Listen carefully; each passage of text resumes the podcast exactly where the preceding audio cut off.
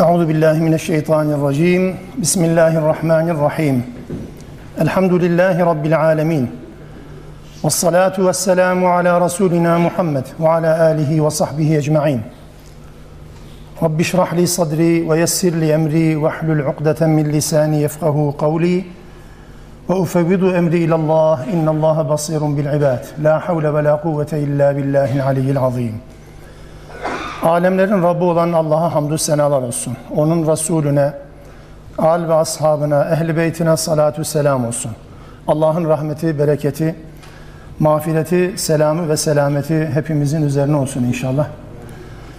Bugün Rabbimizin bizi şereflendirdiği, yüceltmemiz için indirdiği, gönderdiği bir sureye giriş yapmış olacağız. İlk 9 ayetini inşallah okumuş olacağız. Surenin bir nevi özetini de arz etmiş olacağız. Rabbim bu mekanda, bu zamanda kendisinin ayetleriyle birlikte oluşumuzu hayır ve bereket vesilesi kılsın. Rabbimizden niyazımız bu. Taha suresi Mekke döneminde inen bir sure. Bu dönemle alakalı işte Mekke döneminin başlangıcında, ortasında, 5. yılında, 7. yılında gibi ifadeler kesin olmamakla birlikte kimi olaylardan hareketle, kimi ipuçlarından hareketle yaklaşık bir zaman dilimi için belki söylenebilen dönemler. Özellikle e, sıralamaya dikkat ettiğimiz zaman iniş sırasında 45. sırada nazil olmuş olan bir sure. 135 ayetten müteşekkil. Bazı olaylardan hareketle bazı surelerin ya da bazı ayetlerin inişiyle ilgili bir tespit yapmak mümkün. Mesela bir olay yaşanmış, o olayın anlatımında, o olayın bize rivayetinde aktarılmasında diyelim ki bazı pasajlar, bazı sureler, bazı ayetler kullanılıyor, yer veriliyor. Dolayısıyla o olayın yaşandığı esnada bu surenin ya da bu ayetlerin indiğine dair önemli bir ipucudur demektir bu. Bu da Taha suresi de bize Hazreti Ömer'in Müslüman oluşuyla alakalı çok farklı rivayetler olmakla birlikte yaygın olarak nakledilen bir rivayetten hareketle bunu öğreniyoruz. Hazreti Ömer'in Müslüman oluşu sırasında Taha suresinin gündeme geldiğini biliyoruz. Dolayısıyla Taha suresi Hazreti Ömer'in Müslüman oluşu ile aynı döneme geliyorsa çok geç dönemler olmasa gerek diye anlaşılabilir. Hazreti Ömer yani 3. yılda mı, 4. yılda mı, 5. yılda mı Müslüman oldu? Kesin bir takvim belirlememekle beraber yani o olayla Taha suresini yanına koyduğumuz zaman dönemler aynı. Olay şöyleydi hatırlayalım. Yani siyeri baştan sona anlatma gibi bir şeyimiz olmaz elbette. Fakat surenin e, en azından ana mihverini, ana eksenini tespit anlamında bize bir yardımcı olabilir. O da şöyle. Malum Hazreti e, Peygamber'in ortadan kaldırılması için e, bir adam bulunur. Bulunan adam da Hazreti Ömer'dir. Hazreti Ömer Muhammed Aleyhisselam'ı ortadan kaldırmayı kendisine görev bilmiş, yola çıkmış. E, yolda e, bu niyetini öğrenen bazı kimseler, müşrikler aslında öncelikle halletmesi gereken başka işler olduğunu hatırlatır. Ne yani der? İşte sizin ailenizden de Müslüman olanlar var. Önce onları hallet sonra Muhammed'i hallet. Kim var? İşte senin bacındır, eniştendir filandır gibisinden. Bunun üzerine Hazreti Ömer Peygamber aleyhissalatü vesselama yönelmişken o hedefini erteler. Bu kez e, eniştesinin bacısının evine yönelir. Onlarla ilgili bir hesap sormaya gider.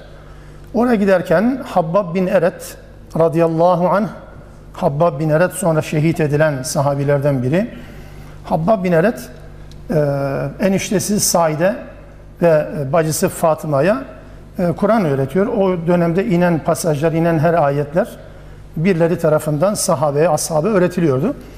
E, çok açıkça, aleni bir şekilde bunu yapmasalar bile gizli olarak kapalı kapılarında bu tür faaliyetler var.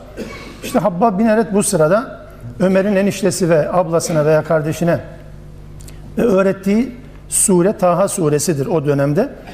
Hazreti Ömer aslında hiddetle içeri girer. Bunların Müslüman olduğunu duyduğundan dolayı kendisini kaybetmiş. Saide saldırır, aralamaya çalışır, bacısını yaralar derken yaptığı yanlışın farkına varır. Yani en azından böyle olmaması gerekiyor kabilinden. insani duygular e, depreşir diyelim. Bunun üzerine ben girerken bir ses vardı. Neydi o der? E, Allah'ın kitabıdır artık aleni oldu. E, zaten her şey açık ortada. E, getirin onu bana. Sana veremeyiz dedi. Sen müşriksin, sen e, necissin, pissin. E, önce Müslüman olman lazım, gusletmen lazım vesaire. Bunun üzerine bir zarar vermeyeceğine, bir hakaret yapmayacağına bu mushafa ya da işte yazılan metne, işte o günkü kağıt, kırtasiye malzemesi neyse, yaprak mıdır, taş mıdır, kemik midir neyse, zarar vermeyeceğini söyleyince getirir ve onlara bunu bana okuyun der ve okur. Taha suresinin ilk ayetleri onu derinden etkilemiş. Tabi bu surenin bu dönemde indiğinin en önemli ipuçlarından bir tanesidir. İşin bir tarafında bu var. Yani surenin nüzul dönemini tespit noktasında önemli bir ipucu. Fakat diğer taraftan da nüzul ortamıyla e, doğrudan alaka değil ama Kur'an'ın etkisi, Kur'an'ın fonksiyonu itibariyle belki dikkatimizi çekmesi gereken bir şey de hatırlatmadan geçmeyelim. Sadece olay şöyle böyledir deyip geçmek doğru olmaz. Mesela Taha suresinin bu ayetlerinden ne var ki Hazreti Ömer derinden etkilendi de peygamberi öldürmeye giderken bu ayetlerle dirildi? Hakikaten bunun üzerinde düşünmek lazım. Yani bu ayetler, bu surenin ilk ayetleri Hazreti Ömer'in Müslüman oluşunda son derece etkileyici olan ayetler. Yani edebi edebi nazmına mı, edebi cümle yapısına mı vuruldu? Yoksa içeriğine mi vuruldu? Ne oldu? Yani hani önceden şöyle bir girizgah falan yapılmış olsa diyeceğiz veya e, hani bir böyle bir arka plan oluşturulsa sonra bu, bu da bunun işte son e, artık tetikleyicisi anlamında desek öyle de değil. Dolayısıyla bu tür olaylarla zaman zaman rivayetlerle karşılaştığımız zaman bu soruyu sormamız lazım. Sormamız lazım. Taha suresinde ne var ki peygamberi öldürmeye giden bir insanı halife yapacak duruma kıvama getirebiliyor. Kur'an'ın okunurken etkisini derinden hissetmenin herhalde tanımı bu olsa gerekir. Bu da ayrıca üzerinde düşünülmesi gereken bir husus. Bu surenin konusu 135 ayetlik bu surenin konusu nedir? Girişinde girişinde Kur'an'ın indiriliş amacı ilk 8 ayetini belki okumuş olacağız. Allah'ın kudretine dikkat çeken ifadeler söz konusu. Allah kimdir? Kur'an'ın indiriliş amacı nedir? Bunun anlatıldığı bir bölüm gelmiş olacak. Ondan sonra bu surenin en önemli bölümü 9. ayetten 99. ayete kadar yani 90 ayetlik 91 ayetlik bir bölüm halinde 91 e, ayetlik bir bölüm halinde tamamen Musa Aleyhisselam'ın kıssasından söz edilir. Kur'an-ı Kerim'in e, en çok yer verdiği, en çok dikkatlerimizi çektiği, üzerinde durduğu bir kıssadır Musa kıssası.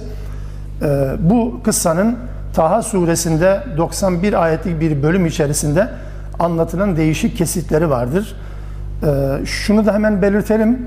Musa Aleyhisselam'ın Kur'an'da anlatılan e, hikayesi demeyelim, kıssası e, Aleyhisselatü Vesselam'ın Mekke ve Medine dönemlerini andıran bir kıssadır.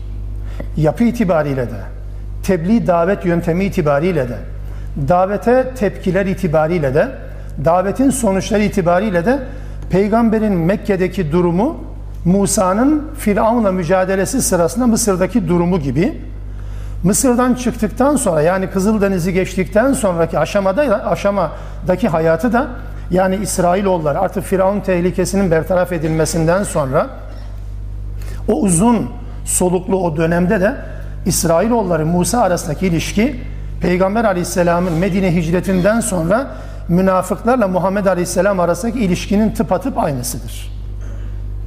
Kaypaklıklar o zaman başlıyor. Münafıklıklar o zaman başlıyor. Peygamberi ve kitabı kabul ettiğini söyleyen ama kabul etmemiş gibi davrananların durumu o zaman başlıyor. Yapı aynıdır. O yüzden diğer peygamberlerden çok daha farklı bir kıssadır.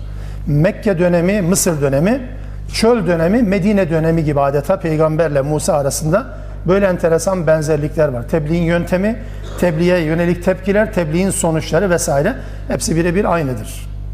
Yine bu surenin Musa Aleyhisselam'la alakalı bölüm bittikten sonra her surede iç içe anlatıldığı gibi kıyamet ve vahye tabi olma konusunda uyarılar var. 100. ayetten 114. ayete kadar 15 ayetlik bir bölüm halinde. Sonra Adem'in yaratılışı ve şeytanın insanı kandırıp cennetten mahrum edişinden bahseden bir bölüm. 115-123. ayetler. Ne alaka derseniz yani burada özellikle e, kitabın bu son vahyin muhataplarına aynen Adem'in Adem'in ve Havva'nın iblise kandığı gibi iblisin onları kandırıp cennetten mahrum ettiği gibi sakın birileri de sizi aldatmasın, şeytan sizi aynı şekilde yoldan çıkarmasın anlamında. Çünkü bunun ilk adeta yansıması iblis Adem arasındaydı. Son yansıması siz olmayın anlamda bir uyarı niteliğinde ve surenin son bölümünde 124-135. ayetler arasında da inkarcıların cezalandırılacağından, müttakilerin de ebedi saadeti elde edeceklerinden, yani güzel akibetin müttakilerin olduğundan söz eden bölüm gelmiş olacak.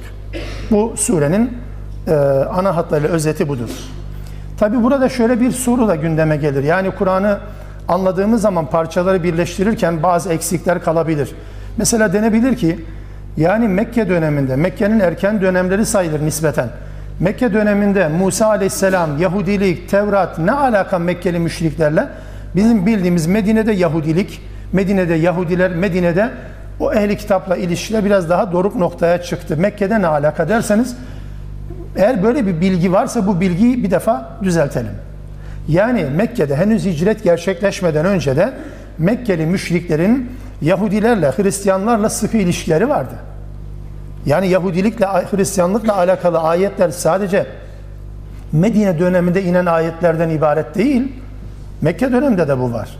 Hatta Allah Resulü davetini açıkça ilan ettiği zaman Mekke müşrikleri akıl hocalığını yapmak üzere başvurdukları kesim Yahudilerdir.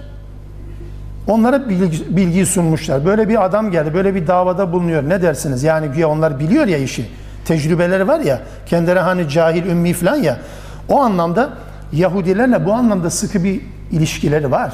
Hristiyanlarla ilişkileri var. Tamamen Mekke dönemi sadece putperestliğin ya da sadece şirkin egemen olduğu bir dünya değil ki.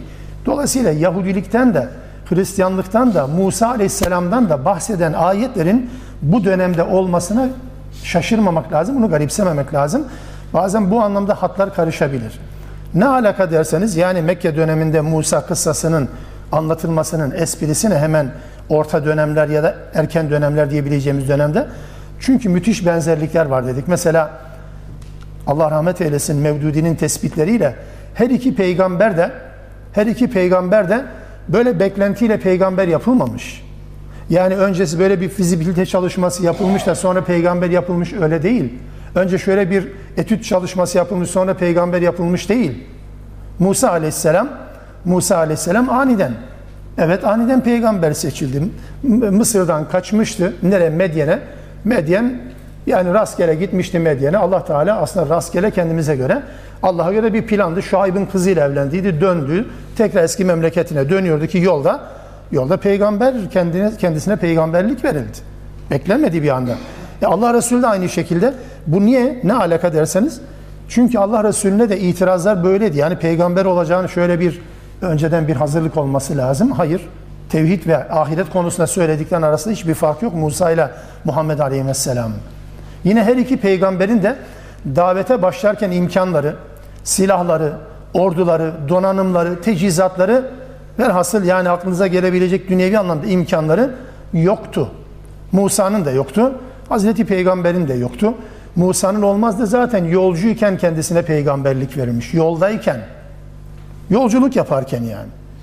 Medyen'den Mısır'a dönüş yolculuğunda Allah Resul Allah kendisine risalet görevini vermiştir. Bu imkan yok. Allah Resulü'nün de hakeza böyle orduları, askerleri, tecizatı olmuş bir vaziyette elbette peygamberlikle görevlendirilmiş değildi. Allah Resulü ile Musa Aleyhisselam arasında böyle benzerlik var.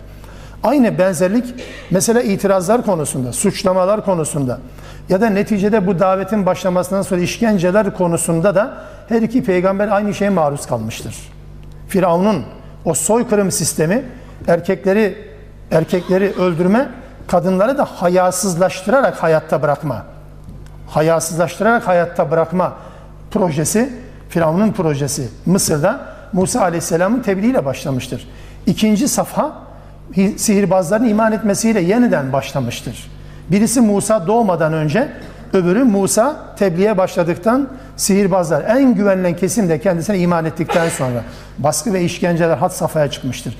Aynı durum Allah Resulü için de elbette geçerli ve bu noktada da Taha suresinde bu konular anlatılırken vurgu yapılan şeylerden bir tanesi sihirbazların iman etmesi, sebat etmesi, aynı zamanda Musa'nın her türlü imkana sahip olan, süper güç niteliğinde olan Firavun ve ordularının silahsız, ordusuz, donanımsız Musa'nın ama mükemmel güce sahip olan Allah'ın gücüyle alt etmesinden söz edilir.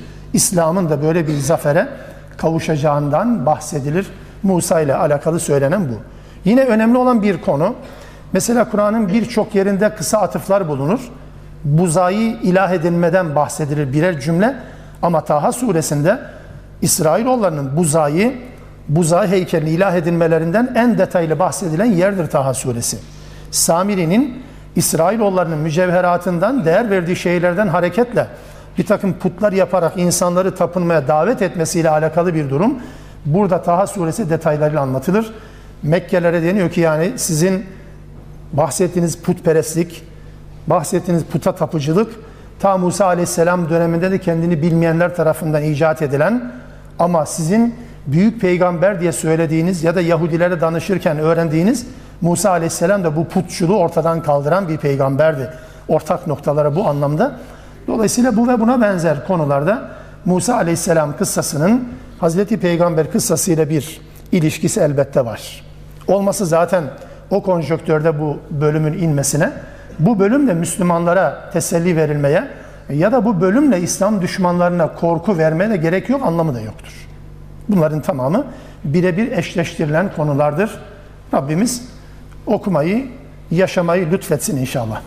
Surenin faziletiyle alakalı surenin faziletiyle alakalı bir hadis var ama hadisin zayıf olduğunu e, yani hadis kaynaklarından tespit ettik. Yani zayıfsa hocam niye bize söylüyorsunuz diyenleriniz olabilir. Hadis metodolojisi itibariyle bir hadis uydurmaysa söylemeye gerek yok. Yani onu hadis diye nakletmeye gerek yok.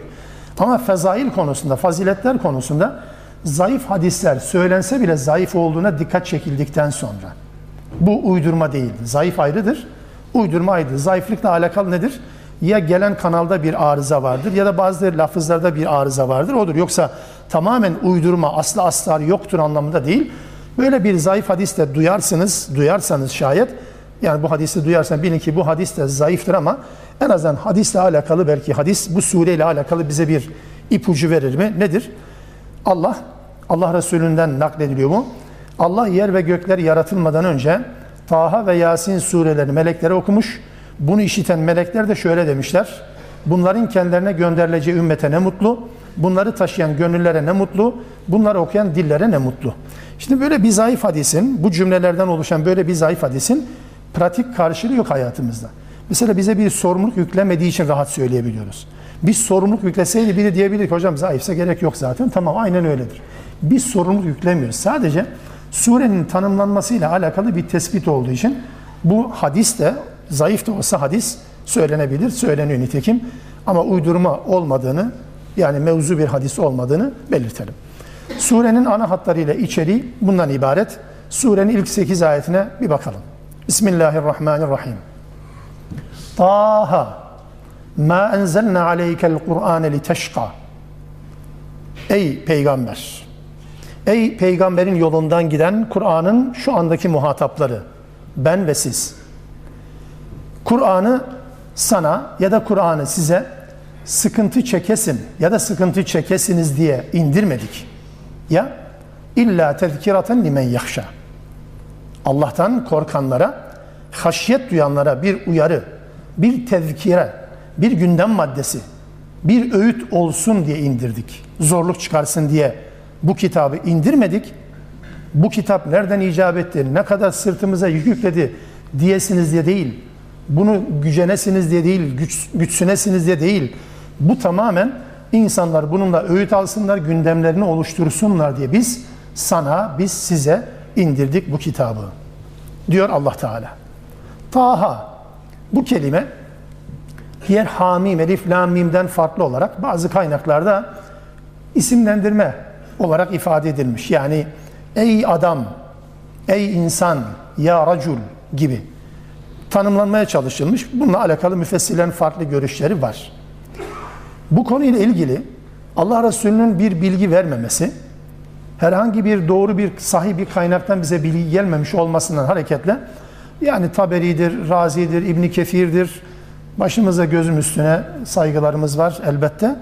Ama bunu din yerine koymak, bunu sanki Allah Resulü söylemiş gibi değerlendirmek de hani gerekmiyor. Bir bilgi olarak bunlar söylemişler, kafa yormuşlar. Acaba Taha nedir diye. Bazı Arap lehçelerinde ey insan anlamına geldiğine dair bulgular var. Ama neden İbni Kesir'le ya da neden Taberi'yle bu ortaya çıkıyor da sahabede bu yok? Neden sahabenin böyle bir tanımlaması yok? Doğrusu bu sorunun da sorulması gerekir. Sorulmadan da gitmek mümkün değil. Bunlar mukatta harfleri. Epeydir mukatta harflerle başlayan sure okumadık. Gerçi Meryem suresi Kehf, Ha, Ya, Ayn, Sad ile başladı ama yani okumadık derken konuyla alakalı bilgi vermedik anlamında pek üzerinde durmadık. Bir kez daha bir kez daha en azından bunun tekrarı mahiyette çok detaylı olarak değil ama mukatta harfleriyle alakalı acizane benim vardığım sonuç size aktarabileceğim şöyle bir sonuç var. Bütün Kur'an'da mukatta harfleriyle alakalı bütün e, söz konusu edildiği zaman ortaya çıkan şöyle bir tablo var. Bu tabloyu paylaşayım sizinle. Genelde bunlar sadece Allah'ın bileceği, anlamını sadece Allah'ın bilebileceği harflerdir. Hoş, güzel, ben bilmeyeceksem, Kur'an'ın muhatabı olarak ben bilmeyeceksem, bunu sadece Allah bilecekse o zaman bana niye indirdi ki bu harfleri? Bu kitapta bu cümleleri niye bana indirdi? Mahiyetini, iç yüzünü anlamam gerekmiyor ama en azından bir ipucu bir şey anlamam gerekir. Hani güneşin güneş olduğunu biliriz, iç yüzünü bilmeyiz ama ısıtır, aydınlatır bunu biliriz ama bir astronomi bilgini gibi bunu bilme imkanımız olmayabilir. Ya da mesela biz insan olarak insanlığımızı farkındayız ama nasıl teşekkür ettiğimizi bilmeyebiliriz. Bu ayrı bir konu. Mahiyetinden bahsetmiyorum. Ama biz hiç bilmeyiz. Bunu ancak Allah bilir. E o zaman bu kitabın bu cümleleri bana inmedi demektir. Ben doğrusu buna itiraz ederim. Bir Müslüman olarak da. Dolayısıyla böyle bir şeyin olmaması lazım. Kur'an bana iniyorsa, benim kapasitem müsaitse, mümkünse ben değilse bir başkası, o değilse birilerinin anlamış olması lazım. O yüzden bu konuyla ilgili temel iki tane soru soruyorum. Müslümanlar bunu sormuş mu peygambere? Peygamber aleyhissalatü vesselam bu konuyla alakalı bilgi vermiş mi? Bu sorunun cevabı ne yazık ki yok. Hayır. Yani bir tane adamın aklına gelmemiş mi? Ya sahabenin zihni bizim kadar kirli değil ki. Bizim zihnimize bilgiler giriyor giriyor Kur'an az buçuk yer kalıyor da yerleşmiyor zaten sonra. Ön bilgilerimiz dolu. Sahabede bu yok. Zihin temiz. Elif, lam, mim. Elif, eliftir, lam, lamdır, mim, mimdir. Tı, tığdır, ha, hadır mesela. Sormamış ki ne anlama gelir. Efendim birisi ebced hesabından yüklenince Allah Allah ta acaba birim değeri kaç? Acaba lamın birim değeri kaç? Acaba maksadın ne? Buyurun cevaplar yetiştirmeye çalışın. Biri öyle diyor, biri diyor ki o öyle değil aslında böyledir. Öbürü yanlış diyor, benimki doğrudur. Ondan sonra çıkılmıyor işin içinden. Peygamber sormuş, peygambere sorulmuş mu? Hayır. Peygamber bazen de sorulmadan izah eder mi? Eder. Peki bununla alakalı bir bilgi var mı? Yani sahabe gelin ashabın bakın Taha şunun anlamı budur, Hamim'in anlamı budur. Yok böyle bilgi. İkinci soru. Müşrikler bunu polemik konusu yapmışlar mı? Niye soruyorum bunu? Çünkü müşrikler Kur'an'la alakalı bulabildikleri bütün açıkları değerlendirmişlerdir. Bütün açıkları. Bu bir açıksa eğer yani Kur'an böyle bir kelimeyle, bir harfle başlıyor bazı metinler ve anlamı yok. Müşriklere göre saçma sapan bir şey. Ve bunu mutlaka polemik konu, demagoji konusu yaparlar. Yapmışlar mı? Bu sorunun cevabı da maalesef hayır. E müşrikler eleştirmemiş. Açık diye bir şey olarak bulamamış. Anlamadıktan ileri sürerek eleştirmemiş bunu. Peygamber de açıklamamış, sahabe de sormamış. E bize düşen ne oldu? Bize düşen de tartışmak. Maalesef keşke söylemiş olmasaydık. Keşke tartışmasaydı. Keşke hiçbir yerde bunlar yazmasaydı, doğrusu söylenseydi diye. Nedir peki? Tekrar söylüyorum. Çok basittir bunlar, harftir. Kur'an-ı Kerim bu harflerden oluşuyor mu? Yani burada kullanılan harflerin dışında bir harf mi kullanıyor? Hayır. Elif, la, mim, ha, mim, ta, sin, mim, taha, kaf, sad, nun hepsi. Kur'an'ın oluştuğu harfler bunlardır. Bu harflerin ne anlama geldiğini herkes biliyor. Elif dediğimiz zaman anlamayan var mı? Mim dediği zaman anlamayan var mı? Mim, mim, mim. Bitti. Harftir. Sadece bunun bağlantısını kurmak belki problem olur. O da şu. Bakıyoruz Kur'an içerisinde bir bütüne, sistematiğe. 29 tane surenin başında geliyor harfler. 29 tane surenin başında. Bu 29 surenin 27'si Mekki'dir. Mekke dönemi surelerdir. Bakara ve Ali İmran dışındaki bütün sureler bu harflerden bu harflerle başlayan bütün sureler hep Mekki'dir. Bu 27 surede 29 surenin 27'sinde bu harflerden sonra söz konusu edilen şey tartışmasız Kur'an'dır. Vahidir. Kur'an'ın isimlerinden birisidir. Zikir gibi, kitap gibi ya da ayettir. Başka bir konu geçmez. Buradaki gibi. Taha ma enzelne aleykel Kur'ane li teşka. Bütün yapı budur. Elif, la, mim, zâlikel kitap. Kaf vel Kur'anil mecid. Yasin vel Kur'anil hakim gibi. Bütün mukatta harflerinden sonra konu bu. Konu bu olunca e bu harflerden oluşan bir kitap. Kur'an'ın meydan okuması var mı? Bir bütün halinde Kur'an'ın benzerini, 10 surenin benzerini, bir surenin benzerini şeklinde meydan okumayı da gündeme getirince özellikle bu meydan okuma daha çok Mekki surelerde ön plana çıkınca şöyle bir tablo ortaya çıkıyor. Allahu alem diyelim. Harflerin manası üzerinde durmuyorum. Bakın dikkat edin. Harflerin manası tamam. Elif eliftir, mim mimdir dedik geçtim. Bu harflerin bize anlatacağı şey ne? Onu anlamaya çalışıyorum. Bu harflerden sonra konu hep Kur'an-ı Kerimse bu harflerden oluşan bir kitaptan, bir vahiyden söz ediliyor ve buyurun siz de yapın. Harfler elinizde, tuşlar elinizde. Tuşa basın harfleri bir araya getirin ve böyle bir kitap oluşturun. Beceremezsiniz ki. Tarihte kimse becermedi. Kur'an'ın ifadesiyle velen tef'alu kıyamete kadar da kimse yapamayacak. Bu kadar net. Dolayısıyla harflerin şifrelerini, anlamlarını yok efendim ya insan mı, ey insan mı, ey peygamber mi, ey kitap mı? Bunlarla alakalı bütün konuşulan şeylerin hepsi tartışmalıdır. Çünkü kitapla ilgili kitapla ilgili ya kitabın kendisi bir şey söylemiş olması lazım, bir bağlantı kurması lazım ya bunu Allah Resulü kurması lazım ya da Allah Resulü'nün ilk öğrencileri olan sahabe tek el ilk elden bunu söylemiş olması lazım. Dolayısıyla böyle diyoruz. Taha.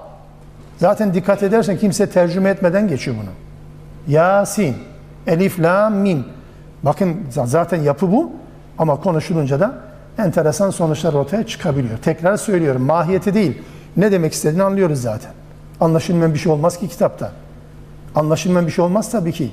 Ama herkesin kendi kapasitesine göre anlama, elbette seviyeye göre anlama farklı. Bu kitap ile ilgili diyor ki Allah Teala: "Ma enzenne aleykel Kur'ane liteşka." Bu kitabı biz size ya da sana ilk muhatap olarak Muhammed Aleyhisselam'a sıkıntı çekesin, sıkıntıya düşesin diye indirmedik. Kur'an insanlar dinlemeyince, muhataplara anlatamayınca veya sıkıntıya giresin diye indirilmedi. Tebliğden sorumlusun, sonuçtan değil. İlk muhataba, ilk mübelliye Muhammed Aleyhisselam'a söylenen bu. Peki peygamber sıkıntı mı yapıyor? Tabii. Ben hak yoldayım. Söylediğim ayetler hakikat. Allah'ın dinini tebliğ ediyorum ve Allah beni peygamber görevlendirmiş. En iyi bilen, en çok bilen, en bilen. Bunu söylüyor. Ama buna rağmen insanlar dinlemiyor Dinlemeyince de kendini sıkıyor. Bazen kendini helak edecek duruma getiriyor. Bu insanlar iman etmiyor diye kendini helak edecek duruma getiriyor. لَعَلَّكَ بَاخِعُنْ نَفْسَكَ عَلَى أَلَّا يُؤْمِنْ بِهَذَا الْحَد۪يثِ أَسَفًا Bu insanlar bu kitaba iman, inanmıyor diye neredeyse kendini helak edeceksin diyor. Kehf suresinde, benzeri Şuara suresinin başında da var. Peygamberin böyle bir zorlanması var. Bu tür ayetler aleyhissalatü vesselama bir hedef gösterdi. Senin hedefin, senin gayen insanları değiştirmek, dönüştürmek, ikna etmek değildir. Senin hedefin insanlara hakikatleri yalın bir şekilde ortaya koymaktır. Sonuç mu? Sonuç senin inisiyatifinde değil. Bundan mükellef değilsin. O yüzden de kendini zorlama. Kur'an-ı Kerim böyle bir zorluk çıkarasın diye indirilmedi. Bu ayetle ilgili şöyle anlayanlar da olmuş. Mesela bu cümle yani Kur'an'ı sana sıkıntı çekesine indirmedik. Nasıl anlamışlar? Mesela şöyle bir anlama çıkarmışlar. Kur'an'ın amacı insanın yaşama sevincini kırmak veya yok etmek değildir. Peki insanın yaşama sevincini kırmak üzere gelen bir kitap olarak tanımlayan mı var? Toplumda var değil mesela. Ya vallahi bu kitaba göre bu hayat zor yaşanır. O yüzden dikkat edin mesela kitabın nasıl yaşandığını, kitabın nasıl yaşanabileceğini gösteren Allah Resulü kenarda bırakılınca kafanıza göre bir kitap oluşuyor bakın. Sünnet yoksa ayaklarınız yere basmaz ki. Sünnet yoksa. Kitabı da doğru dürüst anlamayınca çok ucuz, çok rahat bir din anlayışı ortaya çıkar. Bazen de işin bu tarafından yaklaşanlar olur mu? Ya kardeşim bu kitabı o kadar zorlaştırmaya gerek yok. Ya hayatı çekilmez hale getirmeyin. Valla o kadar da gevşek değil, o kadar da yumuşak değil.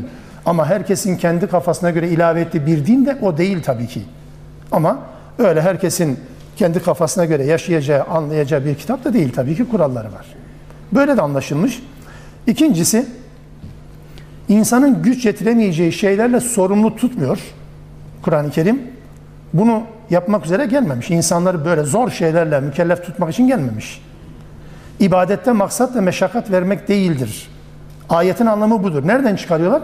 Aleyhissalatü vesselam ibadette sıkı bir şey uygulayınca, bir düzen uygulayınca, geceleyin işte uzun boylu ibadetler, uzun süreli oruçlar gibi, yani zühd hayatının zirvesini yaşayan aleyhissalatü vesselam'dan söz eden rivayetleri okuyunca, bazı Müslümanlar da diyor ki Kur'an'ın aslında insanları zorluk çekmeleri için indirilmediğini anlama şekli böyle olmuş. Yani bir ne bu peygambere uyarı niteliğinde olmuştur güya. Güya diyorum çünkü mutlak böyledir anlamında. Bu yaklaşım sadece. Yaklaşım yani güya bu ayet peygamberi uyardı. Bu kadar da kendini sıkma. Bu kadar da kendine eziyet et. Peygamber kendine eziyet etmedi. Peygamber normal yapılması gerekeni yapıyordu zaten. Böyle anlayanlar da olmuş. Ya da şöyle de anlamışlar mesela Hazreti Peygamber daima bu sıkıntılı durumda kalmayacak. Biz bu Kur'an'ı sana zorluk çekesin diye indirmedik demek. Peygamber bu zorlukları şimdi yaşıyor ama bu devam etmeyecek, sürekli olmayacak. Bir gün gelecek, değeri anlaşılacak. Bir gün gelecek, güçlenecek ve bir gün gelecek, itibarlı olacak. Bir gün gelecek, herkes önünde eğilmek zorunda kalacak. Böyle bir gün de gelecek anlamına. Yani peygambere hitaben sen bugün zorluk çekiyorsun ama bu zorluk geçicidir. Yarın bunun yerine kolaylıklar alacak anlamına da gelir.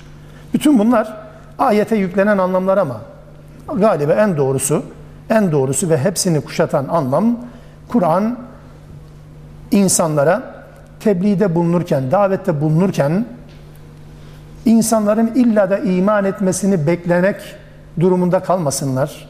Bu beklentiye girmesinler. Bu beklentiye girdikleri takdirde sonuç almayınca da kendi kendine helak etmesinler diye peygamberin şahsına bir uyarıdır. Sonuçtan sorumlu değilsiniz. Siz anlatırsınız, ortaya korsunuz, siz bilirsiniz. Herkes de Müslüman olmak zorunda değil zaten. Bunu alemlerin Rabbi zaten böyle bir özgürlük alanı oluşturmuş. Böyle anlamak lazım. Ma enzelne aleykel Kur'ane li sıkıntıya düşesin diye Allah bu kitabı indirmedi. İlla tezkiraten limen yahşa sadece korkanlar öğüt alsın. Bundan nasiptar olsunlar diye indirilen bir kitaptır. Sadece korkanlar. İlla tezkiraten limen yahşa. Nedir bu? Yani korkanlar dışında öğüt alan olmaz mı? Tabii ki olmaz. Kitabın başında, Bakara suresinin başında kitabın özel anlatılırken ne diyor Allah Teala? Hüden lil muttakin diyor. Bu kitabın yol göstericilerinden faydalanmak için bir insanın müttakili ilke edinmesi lazım. Müttakili ilke edinmeyen bir insanın bu kitaptan faydalanma imkanı yok. Görüyoruz. Görüyoruz. Kur'an okuyan ama Kur'an kendisine faydası olmuyor. Kur'an'ın hafızama faydası olmuyor. Kur'an'ın kelimelerine on takla atıyor. Gene Kur'an'ın faydası olmuyor. Mana itibariyle mükemmel nüfuz ediyor. Faydası olmuyor. Bu ayrı bir şey bakınız. Müttakice yaklaşmasanız, Allah'tan korkan bir yöntemle kitaba yaklaşmasanız, kitabın sizi alıp götüreceği bir yer yok. Onun için ancak tezkiraten limen yakşa Allah'tan korkanları uyarmak üzere indirilen bir kitaptır. Tenzilen mimmen halakal arda ve semavatil ula. Bu kitap yeri ve gökleri, ula, yüce gökleri yaratan Allah katından indirilen bir kitaptır bu. Ar-Rahman alel arş istiva. Rahman da o Rahman da arşa istiva etmiştir. Rahman arşa istiva etmiştir. Bu birçok ayette Kur'an-ı Kerim'de geçer. Tartışma konularından bir tanesidir. Allah Teala yani Rahman olan Allah arşa nasıl istiva etti? Tercüme ettim güya değil mi? Siz de tercüme ettiğimi zannettiniz. Rahman arşa istiva etti. Hangisi Türkçe? Bir tek etti kelimesi. Var mı ötesi? Anlaşıldı mı zannediyor? Anlaşılmıyor tabii ki. Ama anladığımızı varsayıyoruz. Arş ne? Arş taht demektir. Taht. Yani bir yöneticinin kurulduğu taht. Yani koltuk diyelim. Yanlış anlaşılmasın da o anlamda taht. İstiva oturmak. İstiva oturmak demektir. Oturmanın şekline göre değişebilir. Mesela gemi karaya oturdu ona da oturma denir. Bir adam koltuğa oturdu ona da oturma denir. Anlatabiliyor muyum? Oturma yani. İsteva. Peki Rahman'a nasıl isnat edilir? Buyurun kelami bir tartışma. Girmeyeceğim tabii ki. Çok basittir. Allah Teala bu cümleyi niye söyledi? Dikkat eder misiniz? Halakas semavati vel art. Ya da halakalar da ve semavat. Kur'an'da zaman zaman böyle ifade edilir. Yarat, gökleri yeri yarattı. Sonra geri, gelen cümleni arşa istiva etti. Bu Allah Teala'nın yarattıktan sonra yarattıklarını serbest bırakmadığının işaretidir.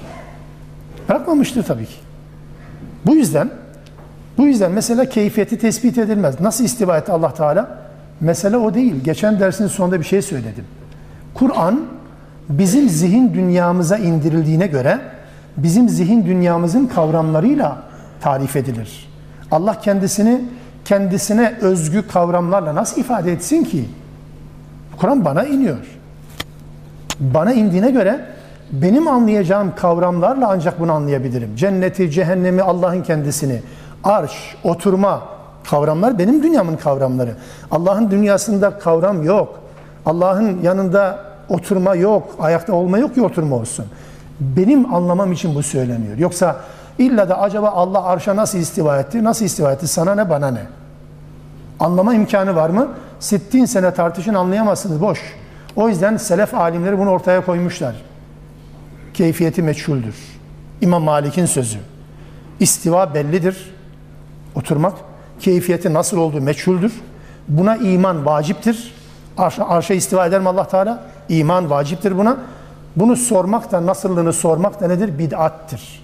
Çünkü peşinden bir sürü hurafe gelecektir. Bu kadar net. Allah arşa istiva etmiştir.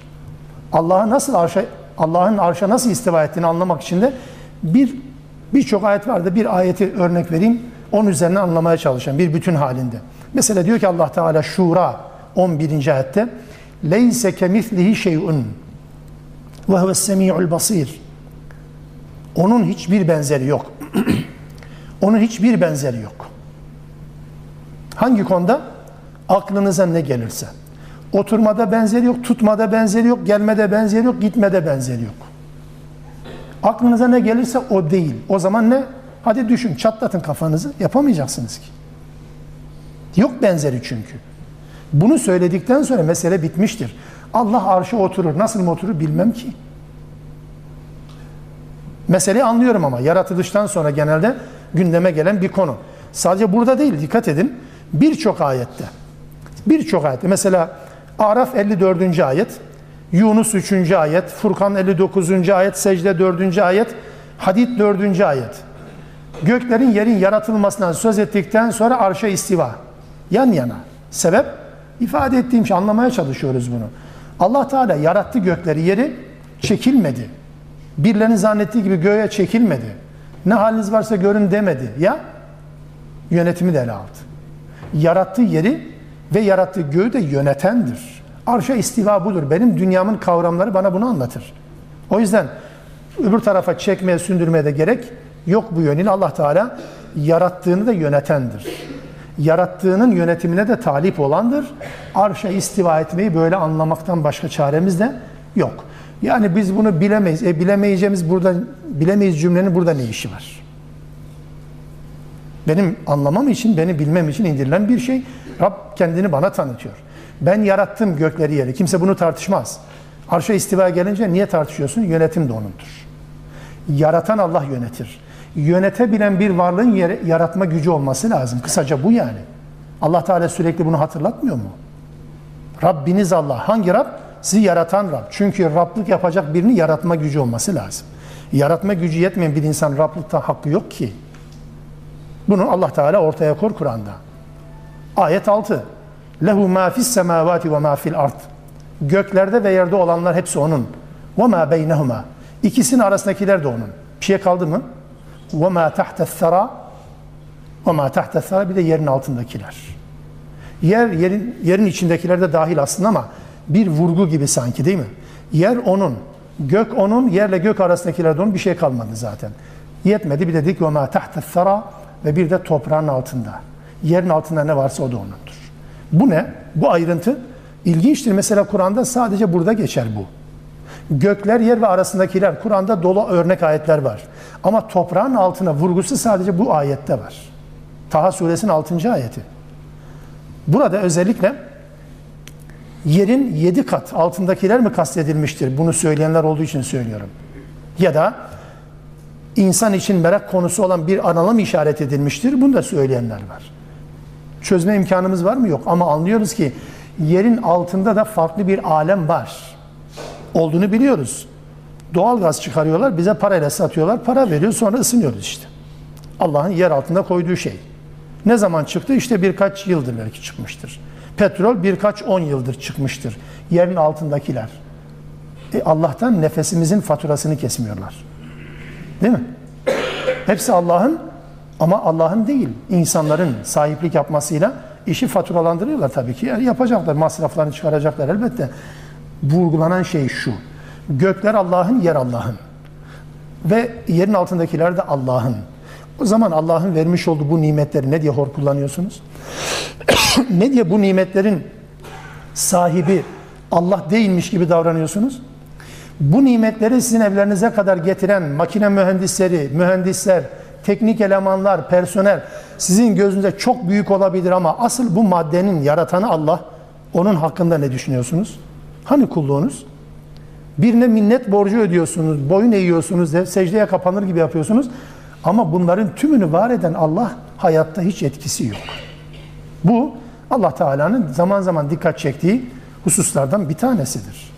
Allah yine kendisini tanıtıyor tekrar. Dedik ya giriş zaten Allah'ın kendi tanıttığı yer. Ve in tecar bil kavl fe innehu ya'lemu sirra ve ahfa. Sözü açığa vursan da gizlesen de Allah için birdir. Çünkü o gizliyi de bilir. Ondan daha gizlisini de bilir. Sır zaten gizli demek. Ahfa daha da gizli. Daha gizli ne ki? Tasavvurumuzu zorlayalım. Çıkmıyor ki bir şey. Daha gizli ne olabilir? Ötesi yok yani. Aklınıza ne gelirse gelsin en gizli, en en gizli, en çok gizli hiç fark etmez. Allah için hiçbir şey saklı değildir. Peki neyi saklayacaksınız ki o zaman? Bu söyleyeceğim tehdittir tabii ki tespit değildir. Bu Allah'la alakalı bir tespit değil. Yani şöyle bir muhtemel sorunun cevabı değil bu ha. Yani Allah gizliyi bilir mi? Biliyormuş evet. Mesele bu değil. Bu bir tehdittir. Kur'an'da buna benzer ayetlerin tamamı için. Burada gizlinin gizlisi. Gizliyi anladık hadi anladık. Fakat bir de üstüne gizlinin gizlisi. Ahfa daha gizli. Bu ne? Mesela Rahimehullah Taberi'nin söylemesiyle sırdan daha gizli olan. Allah'ın kullarından sakladığı şey. Kulların henüz muttali olamadığı, varlıklar alemine çıkmadığı için kimsenin bilmediği en gizli şeyleri bilir. Bugün ortaya çıkan ama 100 sene önce olmayan, 100 sene önce ölen birini hasbel kader şöyle kaldırma imkanı olsa mezardan bugüne bak desen kafayı yer. Öyle yani. Adam 20 yıl makineye bağlı yaşamış. 20 yıl, 20 yıl bilinç kapalı Londra'da. Yani fiş çekilsin çekil 20 yıl adam kalmış orada. Bir haberde okudum. 20 yıl sonra bu cep telefonunun icat piyasaya yaygın olarak çıkmasından önceki dönemde adam şuurunu kaybetmiş. Hayat öyle başlamış. 20 yıl sonra adam iyileşmiş. Tıpta mucize mi derler ne derler bilmem. İyileşmiş. Arkasından çarşıya çıkmış bakmış ki herkesin cebinde şey, elinde kulağında bir şey. Kendisi soruyor bir röportajda en çok dikkatini çeken şey ne diyor? İlk dışarı çıktığım zaman herkes bir şey konuşuyordu. Makineyle kulağında bir şey vardı. Çünkü yatarken bu yoktu, uyandığı zaman bu var. Olmayan şey. Mesela 20 yıl sonra, 40 yıl sonra olmayan bir şey bugün tasavvur etme imkanımız yok ki. Varlıklardan bir şey üretebilirsiniz. Varlıklardan bir imalat yapabilirsiniz. Bunun da ötesinde bir şeyden bahsediyor Allah Teala. Ancak ortaya çıktığı zaman en gizli olduğunu anlayabiliriz. Bu anlamdadır. Veya Veya şöyle olabilir bu. insanın amelleri, pardon, düşünceleriyle, niyetleriyle alakalı da olabilir. O da şöyle. Muhammed Esed'in ifadesiyle insanın hem dile getirilmeyen bilinçli düşüncelerini bilinçli düşünceler. Bu sırdır, gizlidir. Bunu bilir.